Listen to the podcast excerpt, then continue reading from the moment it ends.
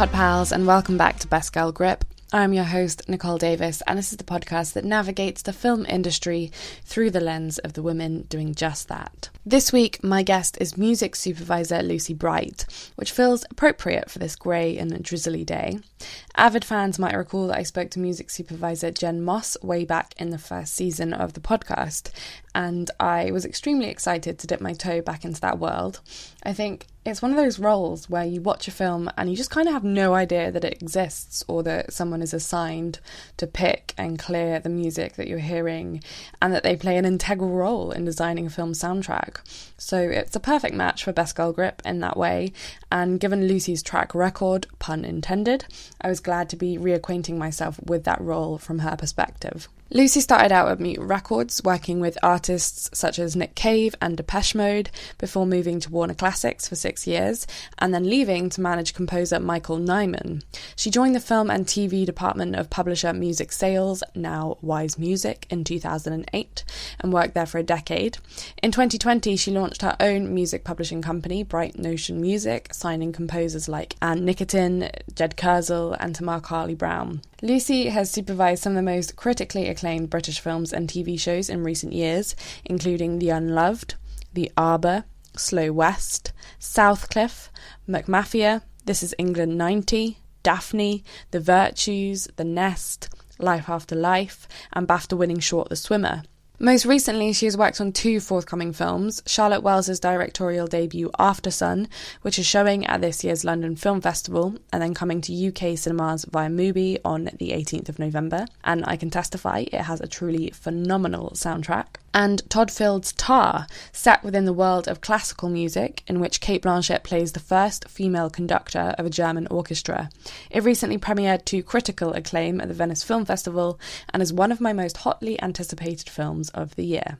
We spoke about how Lucy got her start in the music industry and then gradually discovered the role of music supervision, getting her first credit as a music supervisor on Samantha Morton's TV film The Unloved, how she collaborates with directors and other HODs to build a soundtrack, why certain songs cost more than others, how needle drops happen, and what songs she is particularly proud of clearing for use in a film. This was a fun conversation, and it was such a joy actually to delve into the world of music and talk about Kate Bush and James and the 90s by way of the film industry. So I hope you get something from it. This is episode 120 of Best Girl Grip.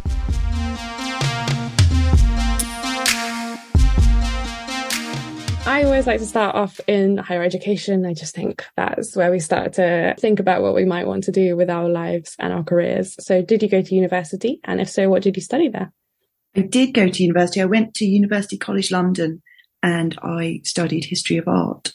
But interestingly, and I, t- I do agree that higher education being that moment where you can think about things, but actually, I had already started work before that, started straight from my A levels. I mean, literally, I think I went for the interview like the day after my last exam for a job at Mute Records and got it. And so that's what I did in my gap year. Yeah, which was really, really lucky in many ways. I still think about that kind of moment of I saw the ad in Time Out for receptionist at Mute Records. And unlike other people who were probably more organized, didn't really have a plan for my gap year. So I just thought, yeah, that would be great. That's much more what I would like to do and, and would mm. sort of suit me than necessarily doing the other more international things that people go off and do on their gap years. So mute records, I'm assuming something to do with music. So you already had that idea of something musical percolating as maybe something you might like to do or could be good at.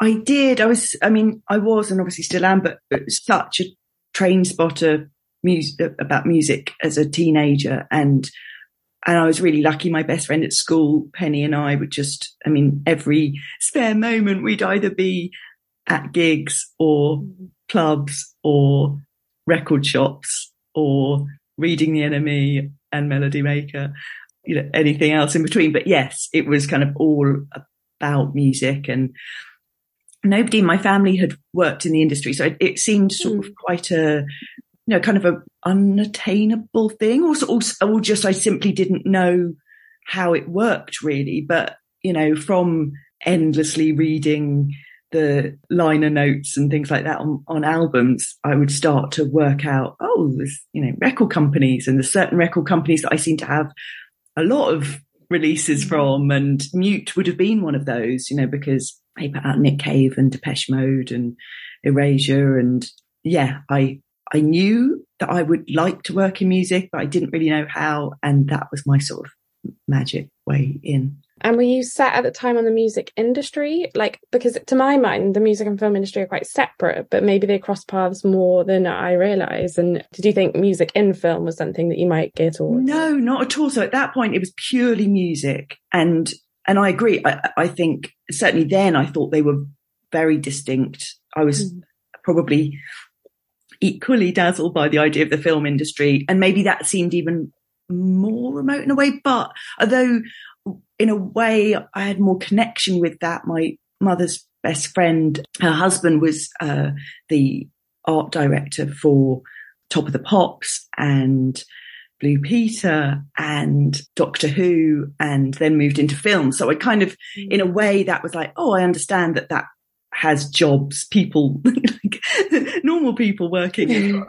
but music, I just didn't. I mean, we knew, I knew musicians, but, but yeah, the actual sort of structure of the industry, I, I didn't know. So it was definitely a baptism by fire for, to, to go into, and I was really luckily, lucky again that it was mute because it was a sort of, you know, a very, it was established and successful, but it was an independent. So I got to see mm. how every part of that worked and, you know, and starting on reception by literal de- definition, you meet everybody and, mm-hmm.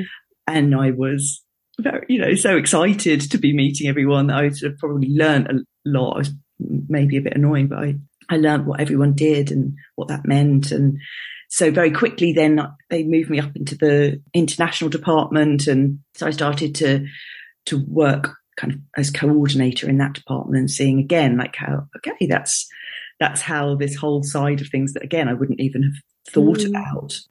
And what did that coordinating entail? What were you doing? What kind of invigorated you or excited you about that work? It was so that was very much about because Mute was independent. So unlike a, a, major label where they, so Warner's, for example, would have a Warner office in all the major territories mm. around the world and therefore they would have their own staff kind of looking after releases in those territories.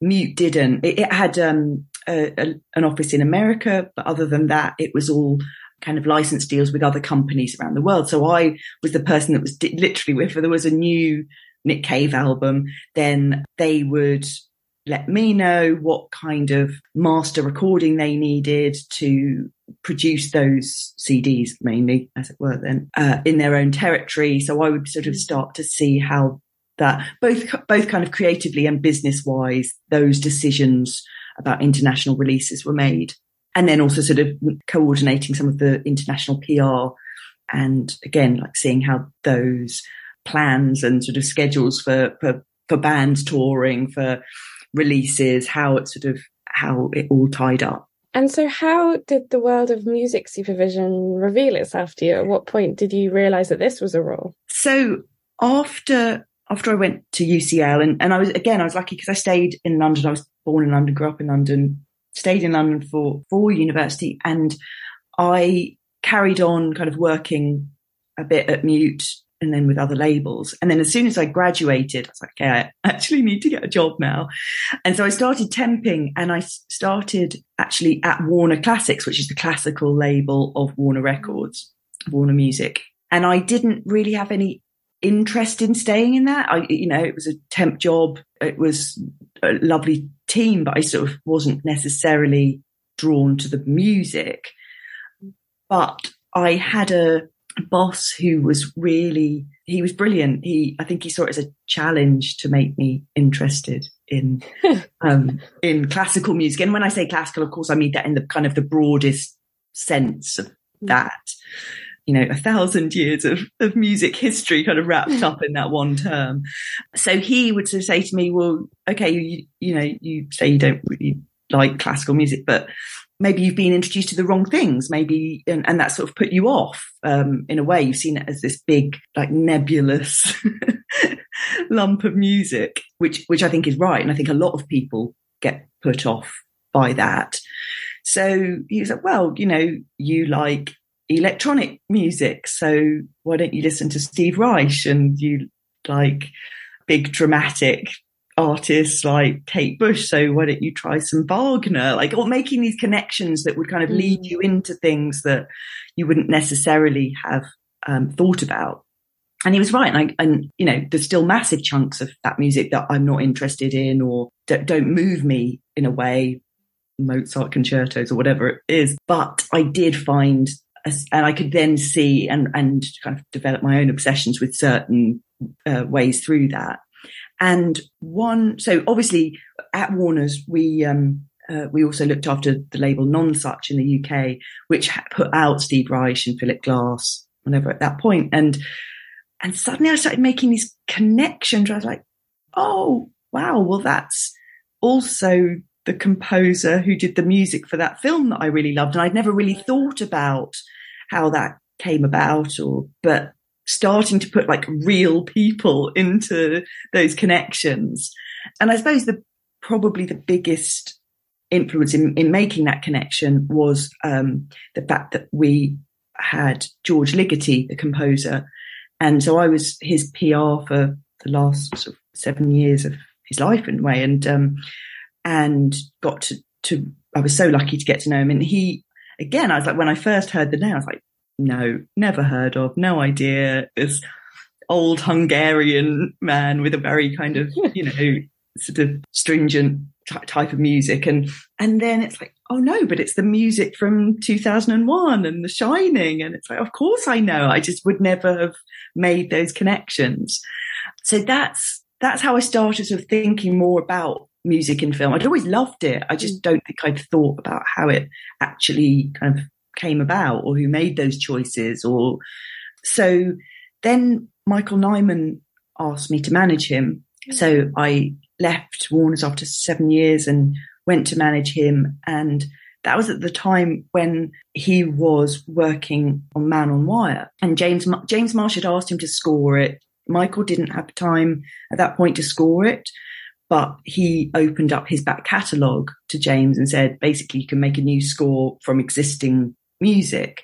Right. So, and even now, I think lots of people don't realize that when they watch Man on Wire, uh, that it mm. all pre-existing music, but and it, and it was edited so well that it does just sound like the perfect score for the mm. films. So that's when I sort of started seeing inside the edit suite because I would go in, I'd like take, I'd find things of Michael's that hadn't been released or whatever and take them in and, and start to see that process again in a more technical way coming to light.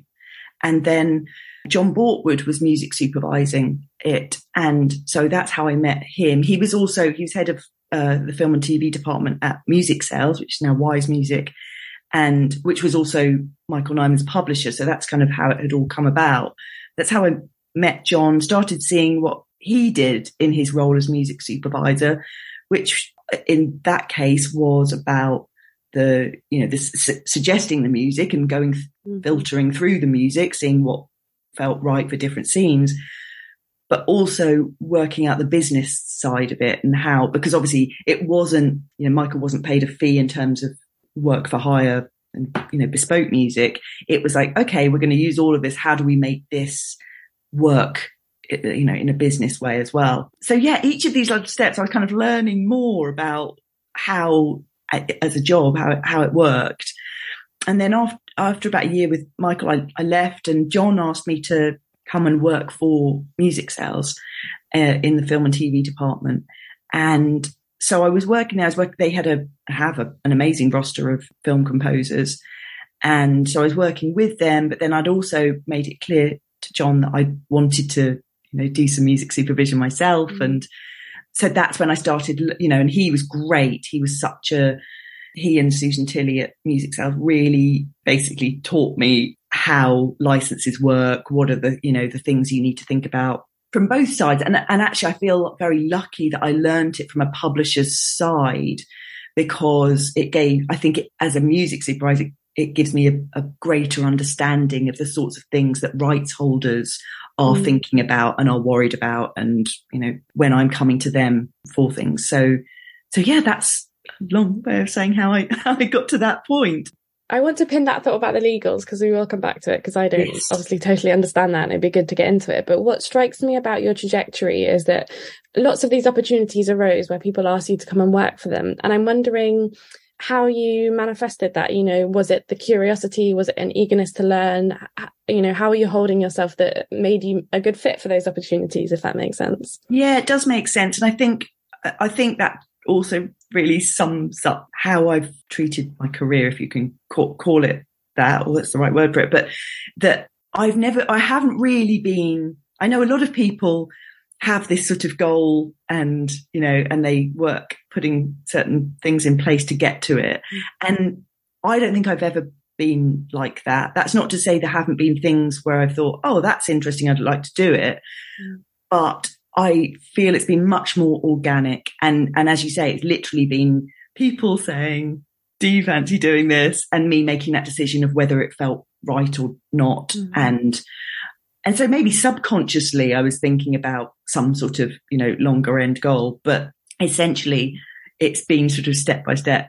Does this feel right? Is this something I'm interested in? Are these the right people for me to kind of either align myself with or or spend you know however long working with. So yeah very very organic i would say.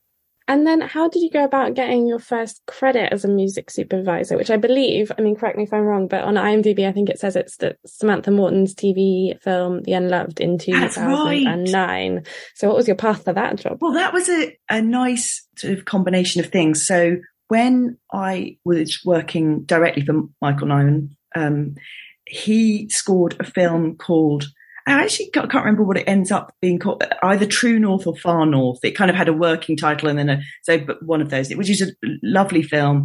And the um, production manager on that was this really great girl called um, Emma Murphy.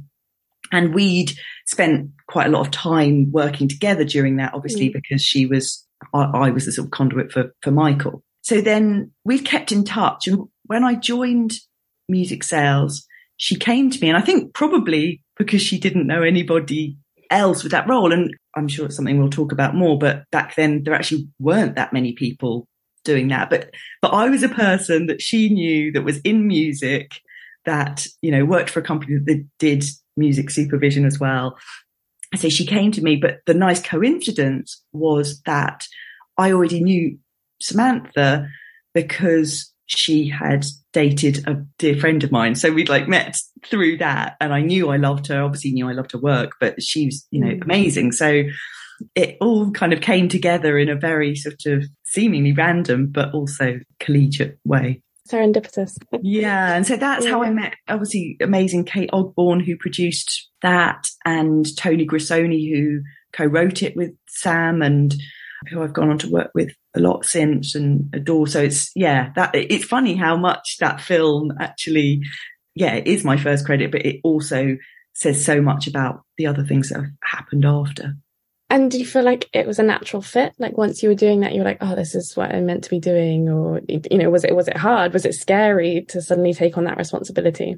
It was nerve wracking at times. You know, it was definitely obviously it was very low budget, so it was um, there was a lot to be done with not a huge amount. So that was yeah, that was nerve wracking, and and it's funny because I think there are things that at the time were very stressful about it. You know, the idea of not clearing something in time for the shoot or all those things that mm. and and they still come up now so it's sort of they never really go away but um but i guess you just learn more about how to deal with them and how to hopefully navigate them in a way that is less stressful so there were definitely stressful moments about it but but it was great and and i think i think the most important thing was that sam and i have quite a a similar music taste. I mean, that's not isn't always the most important thing, but on this one in particular, I think it really helped. And and we were talking about music that was kind of in an area where I already knew a lot of people. So, for example, there's like a couple of tracks from Warp Records, and I know the Warp team really well. So those sorts of things where it's like because it's so much about relationships, this mm. job, and trust. And yeah, of course, you're also going to have to track down people that you have no contact with and whatever. But, but definitely for that first one, it really helped that it was a lot of it was working with people who I'd kind of met from the music side. And I felt like we were kind of going through it together in a sort of really nice, supportive way. Once you'd had that initial credit, did you find that there was a bit of a snowball effect with your career? Like, as you referenced, there weren't that many people doing it. And so as soon as you announced yourself as, I can do this, did you find that there was a lot of uptake? It definitely did, and and what or what I found was that, and it's not obviously producer director. Great, it's lovely if you build that relationship and they go on to work on other things, and you'll work again with them. But also, like Colin, who uh, Colin Mooney, who edited that, he then goes on to something else and that mentions they need a music supervisor, and so we did um, the Arbor, and then Tim Barker, who was sound on that, was also there. So these things where you sort of like everyone involved at any stage, you know, if mm. you've, if you've clicked with them and had that nice um, relationship, then they're going to go on to other things and, and recommend you or, yeah. So, so definitely mm. word of mouth is huge, or certainly then was a huge part for me. I don't think I would have realized that about music supervision because it sounds like it could be quite a sequestered role. Like you're just you know in your studio or you know working over email how is it that you're uh, in collaboration or in conversation with you know so much of the so, so, many of the other HODs yeah. like editors and whatnot yeah and of course every job is is different and I must say that I think COVID made that much more difficult and and I think that's mm. one of the reasons I found found that period so hard actually is I really missed being able to pop into the edit and sit with the editor and see how mm. they're getting on and what are their needs. You know, yet you're right. The main conversations will be with director and producer, but that relationship with editor, with sound team, with and, and even before that, with, you know, if you can go on set or if you can meet actors who are involved before and have those conversations, because if there's any sort of on camera music, then that's really important to make sure you've had that conversation with them, that they feel comfortable with whatever you know they're having to do that's related to music. And then obviously in post there's lots you know with the post production team and yeah it definitely feeds into more of the hods than than you might imagine and, and, presumably it helps inform your own understanding of the world of the film that then might impact some of the music choices. Absolutely. And you know when you see editors at work and often often editors come with lots of music ideas themselves you know mm. some of them really have. And especially if they've you know if they've sort of taken the, the temp music roll on a bit and you know and that sparks conversations which is great as well well, let's kind of drift more into the craft. And I'm, really interested in what those initial conversations with the director looked like, because obviously they can maybe name bands that they like, but how do you go about establishing the soundscape or what the film's going to sound like and what kind of direction you might be heading in? I think, especially now, music supervisors come on at script stage, and mm-hmm. that's for kind of whole variety of reasons partly to, for you to decide whether or not you want to be part of it, whether you think it's a good script, a script that you, you know, can, can work with, can bring something to, partly to check what kind of music might be written into the script. And that could be all sorts of different things. It could be as, you know, as straightforward as the Beatles twist and shout is playing in the bar. And those are the kinds of things that you, you know, need to highlight mainly so you can work to pick something out. If it was the Beatles twist and shout mm, playing in a mm, bar, mm. then you can um, highlight that something that's probably going to have to be changed. Or other things, it could be more like just, it doesn't even say that music's playing, but it's a driving scene. So you yourself can then bring up those conversations of, oh, is, is that somewhere that we'd, you know, need music?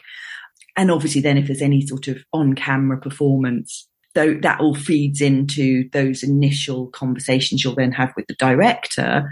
And those will look something like, I see you've chosen this song or it's written as a script or it, is that the, is, you know, is that the, the vibe that you're going for here? Is that the era that you're thinking about? And then I think every director's different, but you know, asking those questions of uh, do you only want to use songs diegetically? You know, do you also want to score? Those questions where lots of little kind of flags, as it were, will build your understanding of what it is that they're looking for, how much work that's going to be and where and when that work is going to, you know, come come into play. and just start. I mean, some some directors are really confident about talking about music and will straight away be like, here's the playlist that I've been mm. listening, making and listening to for the past three years. And this is, you know, essentially what I want. And, and others are more open about maybe not being so confident in the vocabulary of, of music. And so then it's more your job to sort of suggest things that they respond to because I can totally understand that. Like having to, I think some directors are much more at home with the kind of the visual aspects of it so that they could have that conversation with a set designer or a costume designer or whatever. But music is abstract in a way. And, and so having the fact that sometimes you might have to say, particularly, I often find references of other films a good way to start a conversation that mm. if it's seeming like it's, you know, that they're struggling. It's like, what did you like about that film? What did you, and, and if you liked that, then why don't we think about this? That, those sorts mm. of conversations where it's sort of allowing them to, to lead it, but at the same time, not having to start from a blank sort of page on it. And do you have a preference? Is there an easier or more rewarding way of working where, for instance, if a director has written in a specific song into a script or comes with a playlist, you know does that give you sort of a palette to work with? Or is it sometimes easier if you you're starting with a blank canvas so they don't really know what they want? I actually do like it if they come with ideas. I think that's that's great. I, I like that a lot but it, it depends how open they are about it. Because you know if they if they come to you with this this sort of very concrete playlist then there are all sorts of reasons why that those songs might not actually work. You know, everything from cost to clearance to if it's not necessarily the director who's going to have the final decision on that, then a studio not loving it, whatever.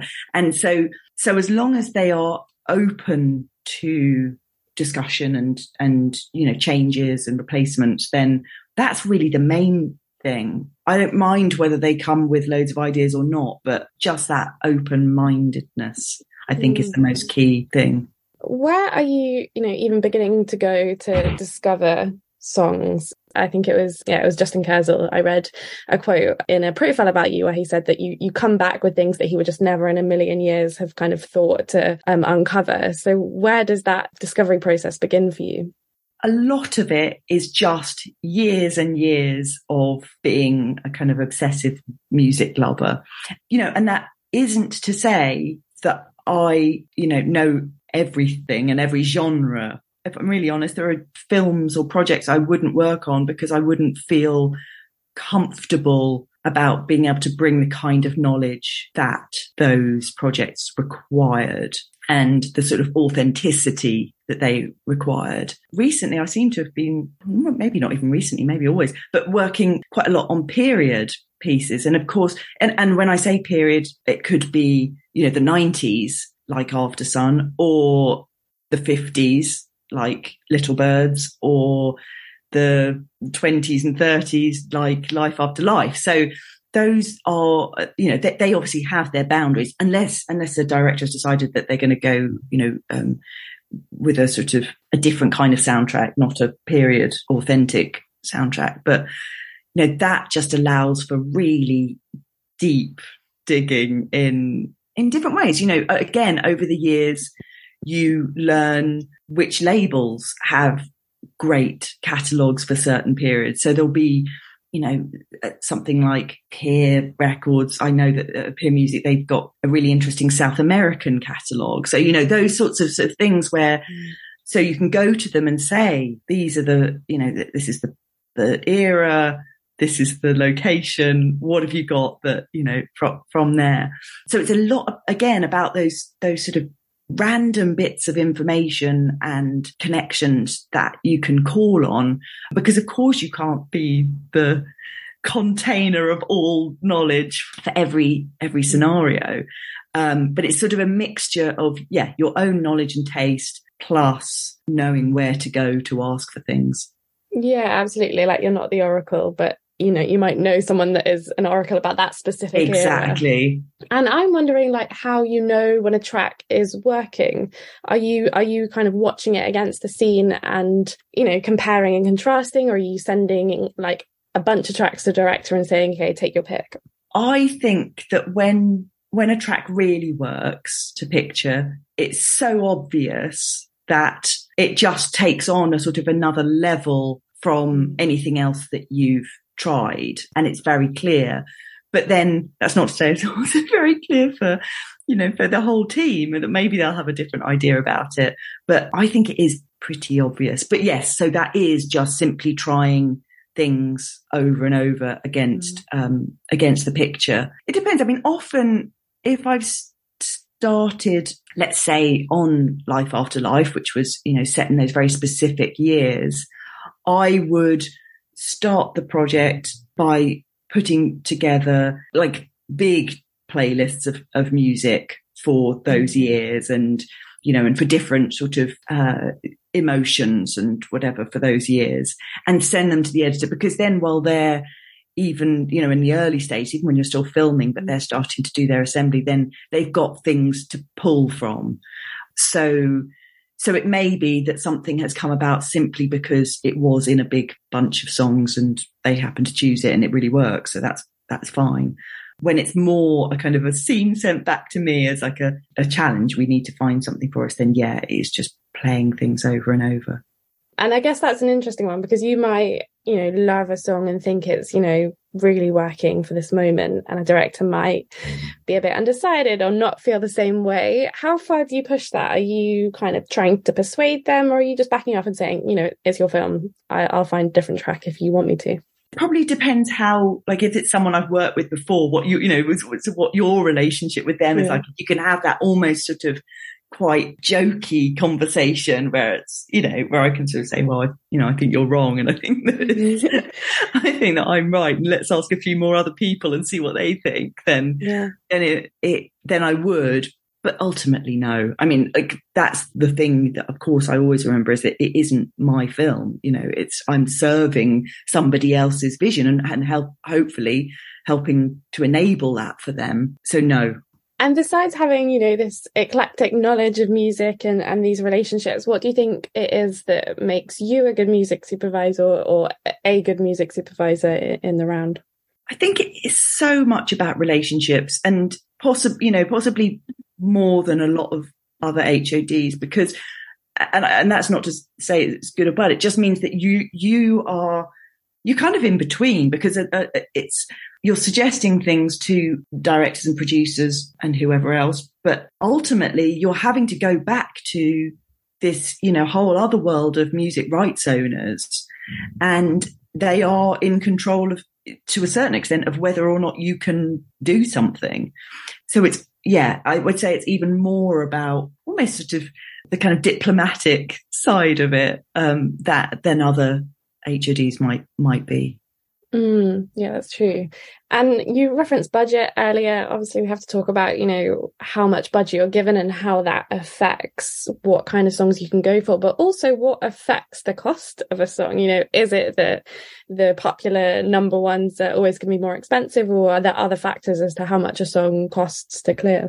Costs of songs are, I mean, it is endlessly fascinating to me. And also, you know, obviously sometimes really frustrating, but I understand, you know, and, and that's what you have to want to think about. And often I have to have that sort of conversation with a director who maybe isn't understanding why we can't use something. And it's like, you know, musician, and that's again why I'm pleased I came from the sort of the music side, the record company side, the publisher side, is that they are the artist. You know, they, whoever wrote and recorded those songs, you know, it is entirely their choice whether or not they want to be involved with your project, whether or not they and what they think they should be paid for that if they are happy to be involved with it. So yes, there's of course there's an element of you can explain to them why it's so important and why you don't have any more money and why whatever. But if they say no, they say no. And and you do, you know, you need to respect that. But in terms of, of course, there's no rate card other than production music, which you know about, but there isn't a rate card. And sometimes you are surprised at certain songs that you perhaps personally wouldn't have considered to be that famous or whatever. But the rights holder or the, the writer or the musician does. And they want a certain rate for it or a certain fee for it. And, and that's that. Other ones you can, you know, there are other it, it, can go the other way. And there's sort of songs where you're like, okay, wow, that's amazing. I, I think that's a really famous song and, and it's not that expensive.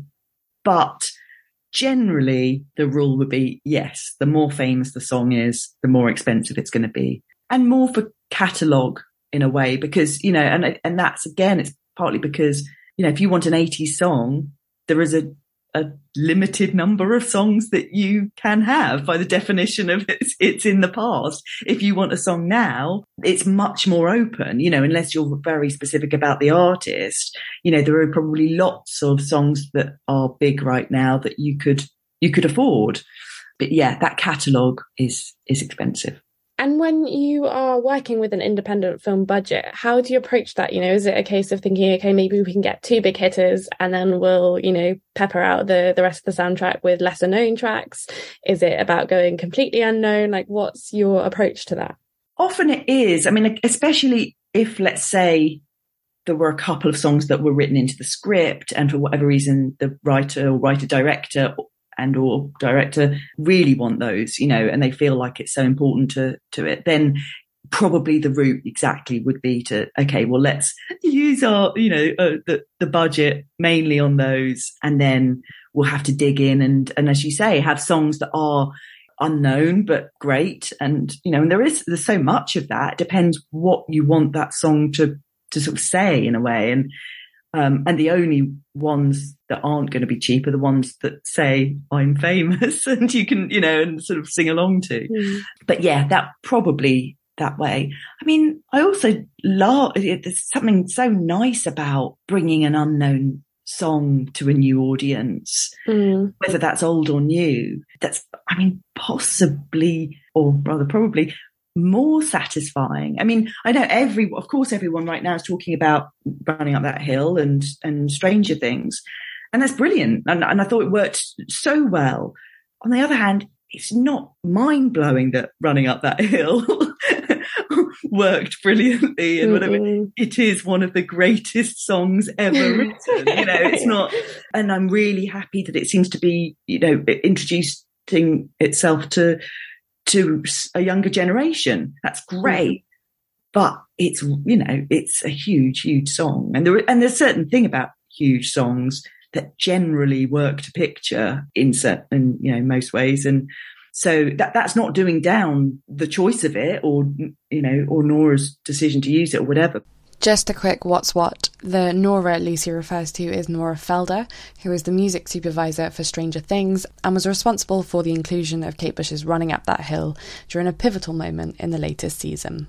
But it's just, it's not a massive surprise. I'm probably more interested in those, you know, those small songs that suddenly are brought to a whole new audience and it can sometimes work especially i think in a tv series or that or, or something where there's a recurring audience where it works in a show's favor where you kind of know that it has like i remember um, watching one tree hill when i was growing up and i used to think that had an amazing soundtrack and actually i would discover so many bands so many, and yes. new songs through that and it, it became one of the reasons i love the show was that i would i would get like music introduction to new music from them so Definitely, that was one of those ways. series that did that, wasn't it? Along with yeah. Gossip Girl, the OC, or whatever. But yeah, I agree. And, and coming back to the the clearance process, obviously you hear lots of stories of uh, directors writing heartfelt letters to musicians. Is that always the way that you have to go back to the source? Sometimes is it just through the publisher? How talk me through that clearance process? So the basic process is always through the publisher for the, the copyright, the writing copyright and the record company for the recording. And I would pretty much always recommend people go that way. Not least because, you know, often you'll get someone saying, Oh, well, you know, I've got a connection to whoever the artist might be. Why don't I ask them directly? Mm. And it might ultimately come to a point that that would help, but to start off with, that can often really annoy rights holders.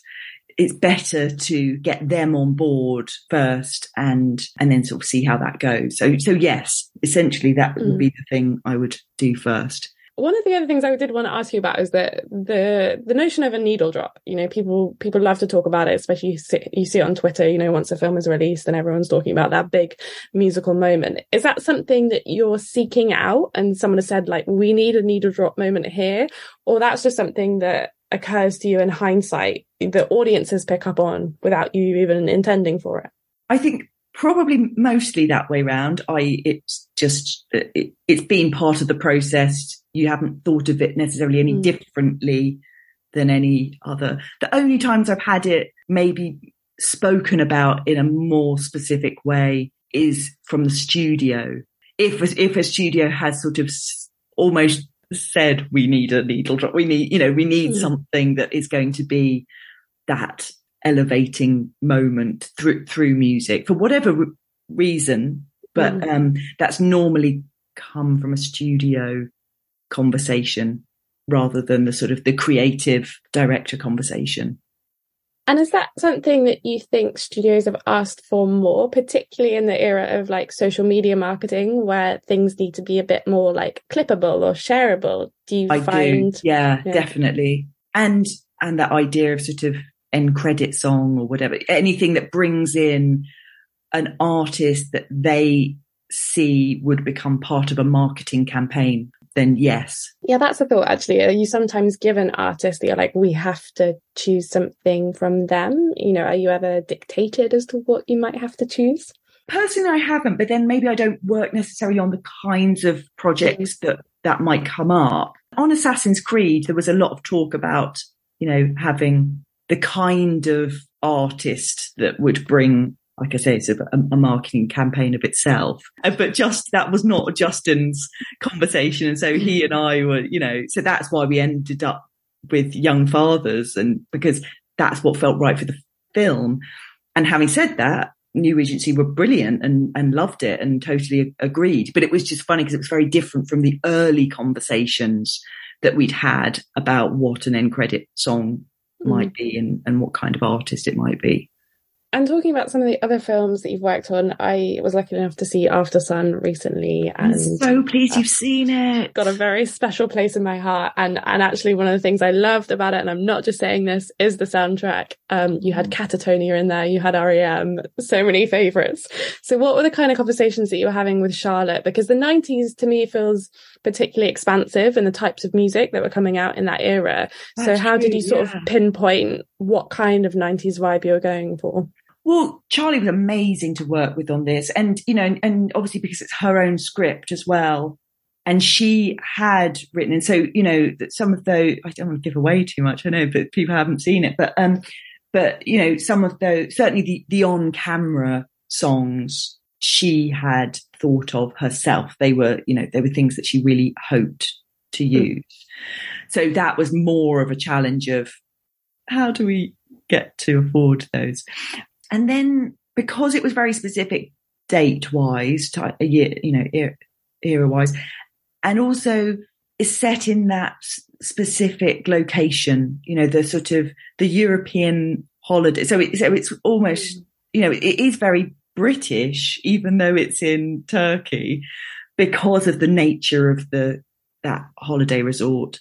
And so it was really thinking about that. You know, this wasn't going to be what was cool on the radio in London, or you know, or sort of mm-hmm. uh, if you be if it had been set in the UK, it was more what would be on the radio and what would have been known at that time, but what would also have made that leap to European resort. So yeah, that was it, it was great. I mean, there, there were a lot of songs in there that before I read that script, I wouldn't have considered I would have, you know, uh, wouldn't have thought I necessarily get to put in a film and and that's just not it's not even a sort of a good or bad taste thing it's just a, it, a, they're so specific and an energy that you know you you couldn't put them in something without them sort of really saying something. Yeah, and it, it it showed me how even just a glimmer of a song can add to like a feeling. Like there's a moment I think you hear the Macarena in the background, but then also a moment where Sophie's like listening to something on headphones, and yeah, you can't really so, hear the song, but no, you can just about like tell three seconds of it or something, and it's but yeah, yeah, and it goes to show that even just like a little nugget of music can kind of add add to the feeling you know, on the other end of the spectrum, you've got This Is England. This is England 90, sorry, the series, um, yes. which is obviously set in the same era, but is a bit more acid house. Is it fair to say? Yeah, like, totally. A very like completely different side of the 90s. Talk to me about how you found that very eclectic selection of, of music. I mean, if I'm honest, then, you know, This Is in the 90s was more like me just going back to how I was in night, you know, what I was listening to, very much like that. And Shane, who I just adore, and and who again we like we just have very similar tastes. So it's a very sort of like like chatting with a friend really about you know the kind of person I would have made a playlist for in 1990, and we would have shared mm. things and and and Shane, who's such a music lover, you know, he really mm. he knows so much. He knows what he loves, and and he knows what his characters love as well. You know, he's he's grown like that, you know, they're his characters and he's also kind of grown up with them in a way. And all of those actors have grown up together. And so,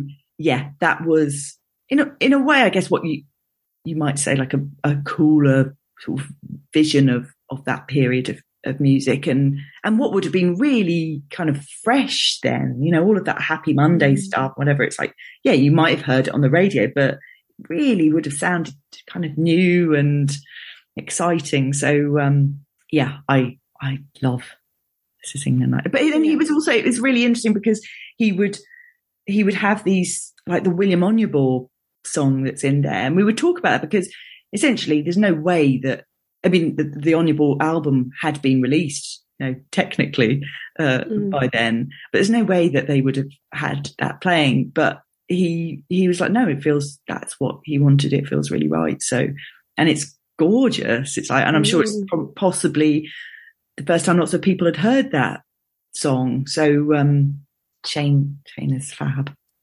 And a big shout out to um, featuring the band James, which doesn't get used enough, I don't think, in soundtracks. Oh, I love them.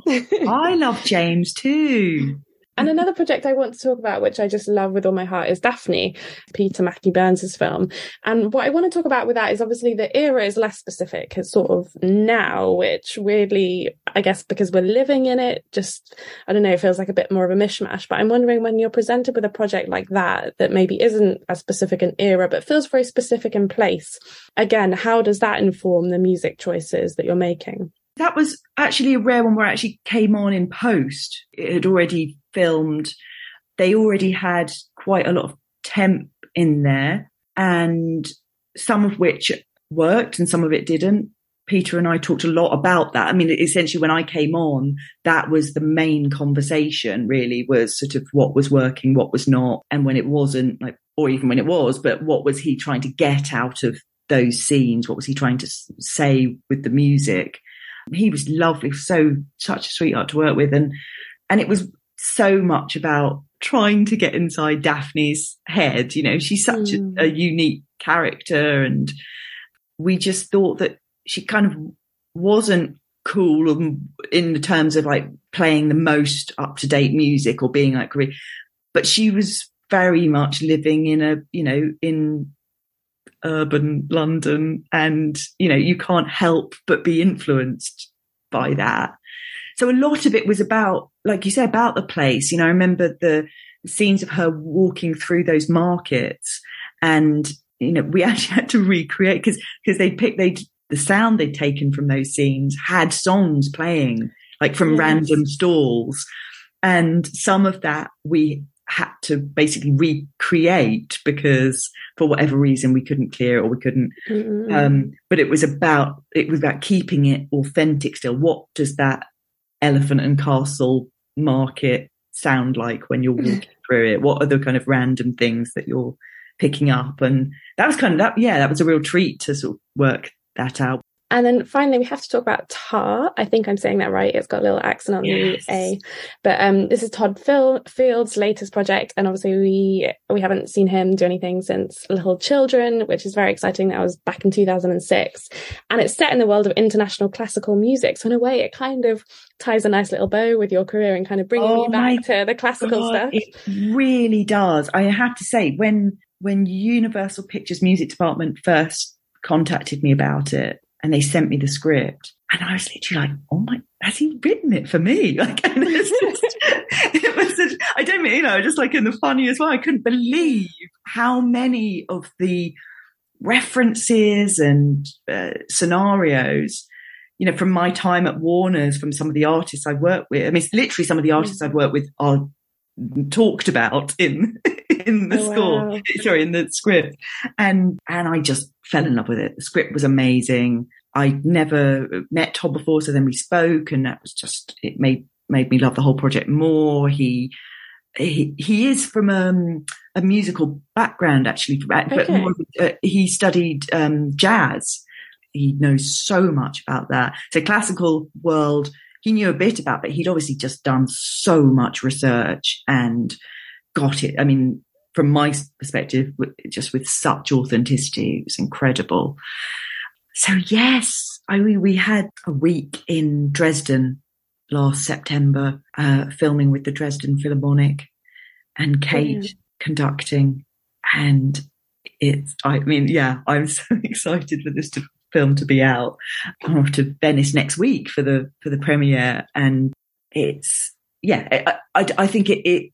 I don't want to say it's a once in a in a career opportunity, but if it was, I wouldn't mind because, as in, to, to work on a film where music is everything, and you know, mm, it, so integral to the story. It really is, and so yeah, I feel very lucky.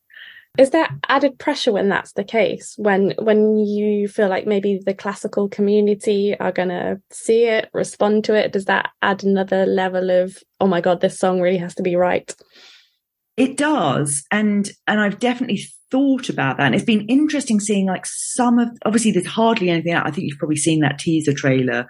But yeah, uh, literally nothing. but literally, that's that's kind of says nothing in terms of mm. you know the the content in a way. Maybe maybe something more about the philosophy of it. But, and I've even just in, on that, looking at that and seeing some notes of, or some comments of people saying, you know, and saying all sorts of things, saying, you know, the, the kind of the classic, like, oh god, it's going to be another, another film where embarrassing kind of people miming along to things. And I'm just like, oh my God, you wait till you see it. There is no miming along to in this film. It's, and so that was quite scary because it was like, no, no, we actually have to have it on screen. Like there's no mm-hmm.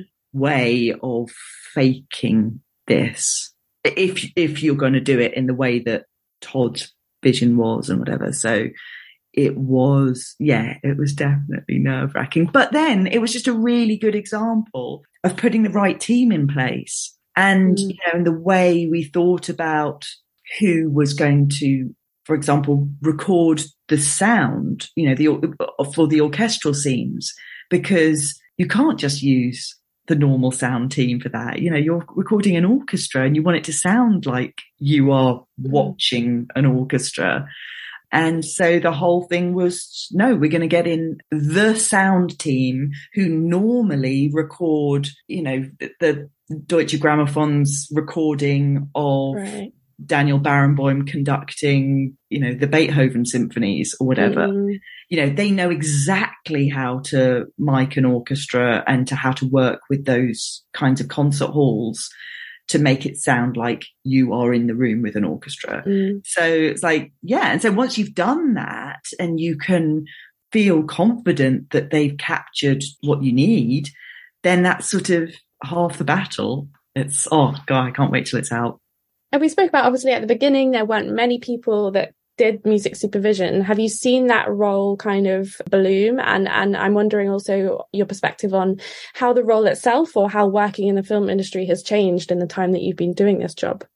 It's definitely grown. I would say almost every film and TV project now thinks about having a music supervisor which is great. Uh, it's so nice that it's grown like that. And, and I think that the understanding of what that role can bring and add to a production has definitely grown.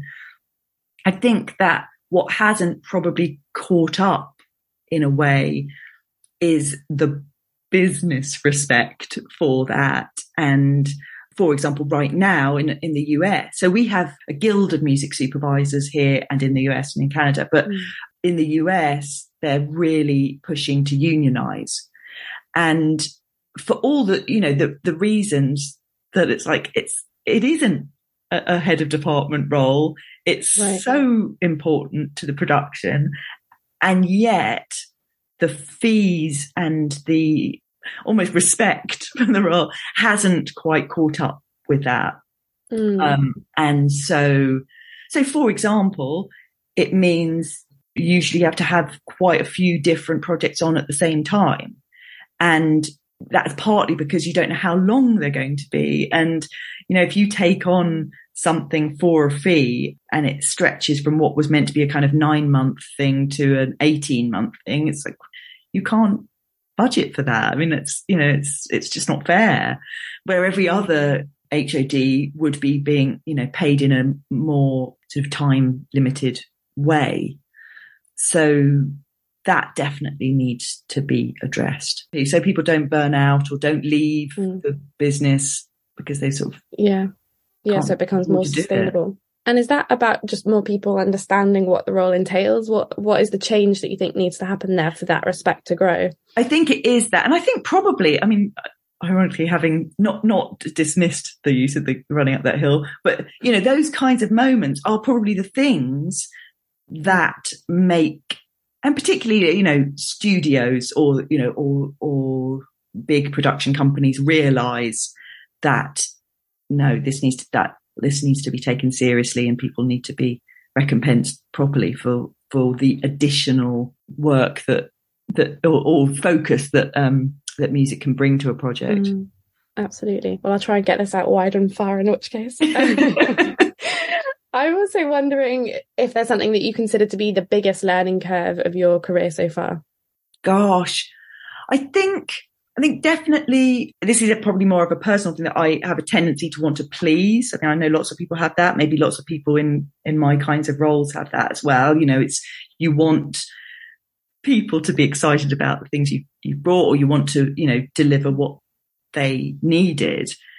But I think even though I've always known it, and oh, sort of a more of a relaxed um, approach to the fact that I am not always in charge, but in, in this role, you know, it is so mm-hmm. much to do with other people having to agree to things as well that basically being more straightforward about what's possible or not. And that, you know, certain things are not possible until you've had them confirmed. And that's not your fault. That is just the way things are. So, so yeah, I've definitely learned a lot about that. Trying not to say to people, yeah, that will be fine. That'll be no yeah, um, yeah, managing until, expectations. Until it is, and it's and it's difficult because, of course, when you pull off something that's quite tough, or you know, it's a bit of a coup that you've pulled it off. It's such a high to that, you know, you feel really mm. great about it, but it means that then they expect you to do it every time. is there something like that that comes to mind that for you was a coup to to get a specific song in a film? I think I think that Aftersun use, I don't know if we even want to say it because it's such a beautiful, but you can the imagine. dance scene. Yeah. Sure. Yeah. Yeah. Maybe we'll, we'll leave that. Yeah. So. It was Charlie's choice. That was her choice. But as you know, that is a huge song. And, and to have, to bring everyone on board like that with, you know, two of the biggest artists in the world ever.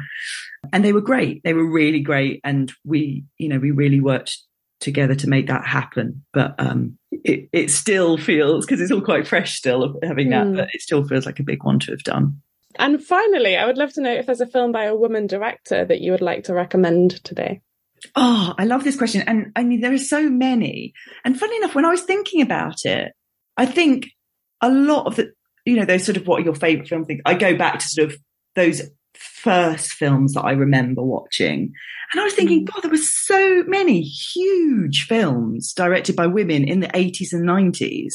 And it seems a real shame that that didn't lead to more of a, a surge earlier than, you know, mm. we've had to wait a lot longer because, because I was thinking big and desperately seeking Susan. And, but I think, I mean, I think desperately seeking Susan probably would be the one that I choose just because I really, I can remember it so clearly seeing it first time. I think it's, and I think it's brilliant. I think it stands the test of time.